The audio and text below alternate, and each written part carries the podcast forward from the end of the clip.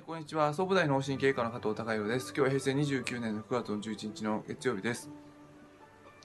僕自身その映画を見るっていうのがすごく好きなんですけどもあのー先日見た映画で、えーこうラサへの歩き方っていう映画を見ました。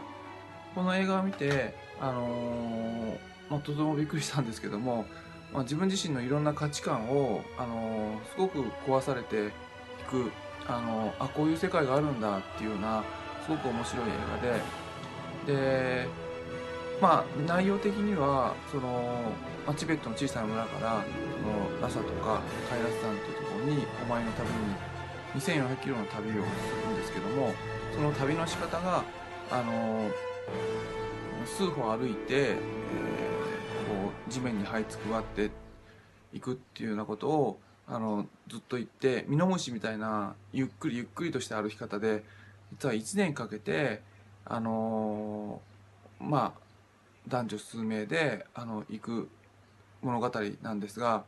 その中で、まあ、いろんなアクシデントがありつつももうダメかなと思いながらもあの巡礼のために行く。でまああの、まあ、単純にこう僕ら自身はあの頭で目的を考えて、えーこうこうした方が自分にとっていいんじゃないかこの目的を達成するとみんな幸せになるんじゃないかっていうことをあの、えーやって普段生きてたりしますけどもあのこの方たちは、えーまあ目的すぐに目的を達するじゃなくて目的を達成するためにあのその間に行っている行為っていうのがあのどんどんどんどん自分自身を輝かして周りを輝かしてあの、まあ、幸せな時間を作っているのかなっていうのを感じました。それはまあまずはその自分自身がその抱かれているその大地にこのありがとうっていう気持ちになってであの大地に育まれているっていうことを実感してで一緒に旅行している人たちとあの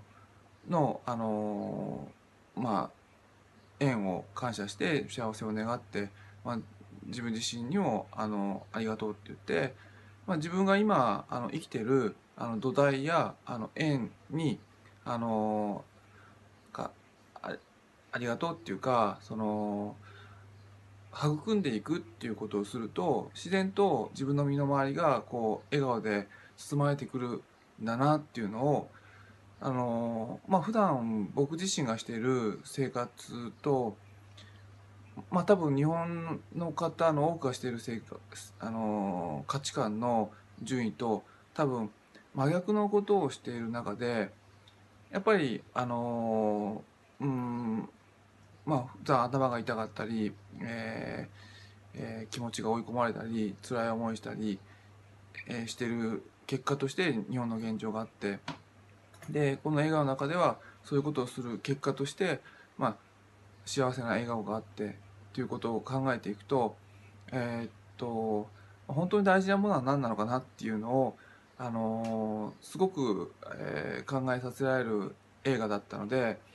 えーっとぜひあのおすすめなのでもしよかったら、あのまあ、あの見られてみてください。え今日は以上です。